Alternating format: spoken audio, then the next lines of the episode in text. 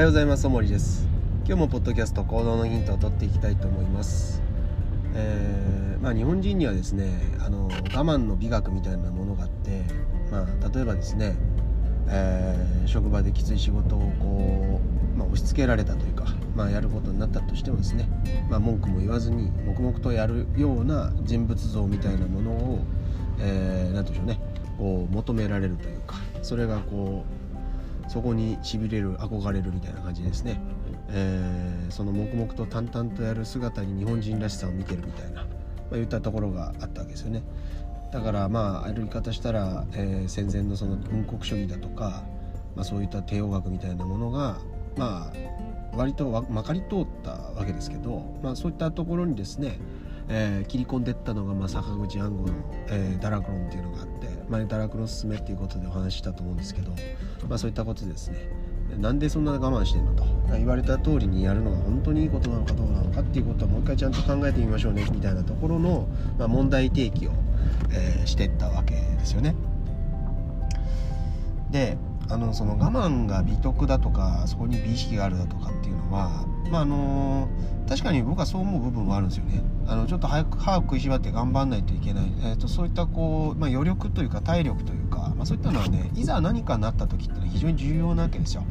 普段は別にそんな歯食いしばって頑張る必要もないと思うんですね。例えば臨床もそうですよ。基本的に、あのー、例えば自分自身のこう考えられる幅みたいなのがあるわけじゃないですか。で、考えられる幅で解決できる能力っていうものが当然だけど、臨床を長くやってれば上がってくるわけですよね。例えばこの痛みに対してどう対処すればいいかとか、えーまあ、こういう状態に対してどういうふうに対処すべきかみたいなことは経験を積めばですね、ある程度ほぼ半自動的に対応ができるようになってくるわけですね。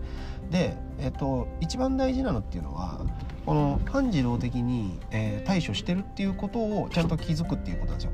で、半ばですね、こう対処できることが増えてくると、やっぱ全部対処できると思いがちなんですよね。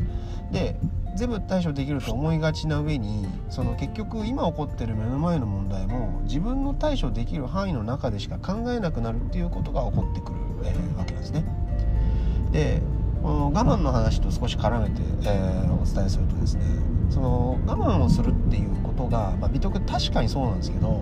あのー、何を我慢してんのかっていうことを明確に知ってないといけないっていうことなんですね。で、今その努力が、えー、どういう意味でやられてるのかっていうことを知っておいた方がいいっていうことなんですね。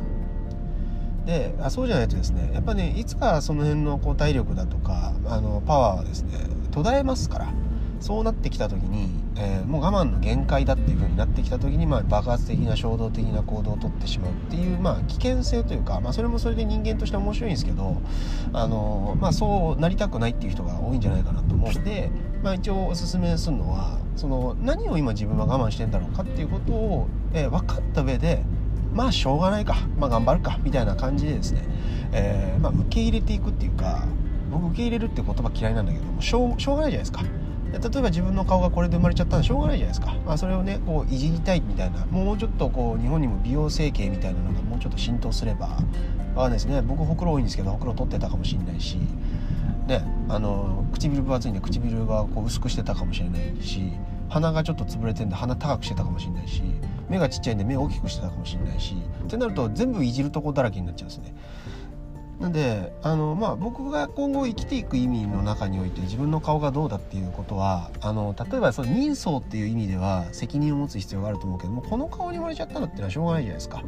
だからあの別にどうでもいいことなんですよね。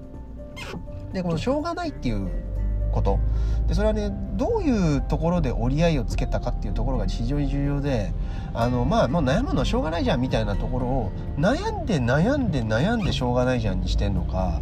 まあ、もう悩むっていうことが面倒くさくてしょうがないっていう選択を一択で取るような感じになっちゃってるのか、いや、ここってすごく大いな違いがあるんですね。で、自分個人のことで言えば、まあ、我慢すれば我慢するほどそれだけこう対応能みたいなものがついていくから、あのーまあ、他の人がね、耐えられないようなことが耐えられて頑張れたりとかするんですけど、いや、それってですね、あのー、端的に言ったら他人の役には立たないんですよ。なんで立たないかっていうと、まあ立つ部分もあるんですよ。あのあ自分もあの人ぐらい頑張んなきゃっていうところで立つ部分もあるんだけど、でもそれって、えーと、自分自身の例えば不器用さだとかできなさっていうところを冷静に分析して、それをこうどうやってできるようにしていこうかっていうような冷静な対応じゃなくて、とにかくフルパワーで頑張れみたいなことになっちゃうんで、あのもうメッセージ性が一択なんですね。要はつべくば言わずにやれよみたいな、頑張れよみたいな、そういったことになっちゃうわけですね。そうするとですね、あの、まあ、それでこうついてくる体育会系はいいんだけど、まあ、そうじゃない、例えばあの僕らで接する患者さんであるとか、えー、なんでしょうね、えーとまあ、困ってる人っていうんですかね、そ、そういった人にそこをこう強要するのはやっぱりねおかしいと思うんですよね。少なからず医療っていうのは前もお話ししたかもしれないですけど、慰めと癒しっていうもので出来上がってて、古代なんかもうほとんどが慰めだったわけですよね。でそのじゃあ慰めって何なのかっていう話なんですよ。それってあの自分自身が非常に苦心をして、その苦心した心に対してですね、自分自身が慰めていくと。でその慰めの一番最たる部分というか最強の部分が僕は諦めるっていうことだと思ってるんだけど、その諦める、まあしょうがないなって思えると、そのしょうがないなって思うのを、その悩む前にしょうがないなっていうふうに思っちゃってるのと、まあどうにでもなってもいいやっていうふうになってるのと、悩むだけ悩んでも散々悩んで、でもそれでもしょうがないって思える。これってですね、全然こうニュアンスが違うんですね。で、あの僕自身はさっきも言ったように、その我慢が美徳だって思う部分も確かにあるんだけど、その我慢をした結果として、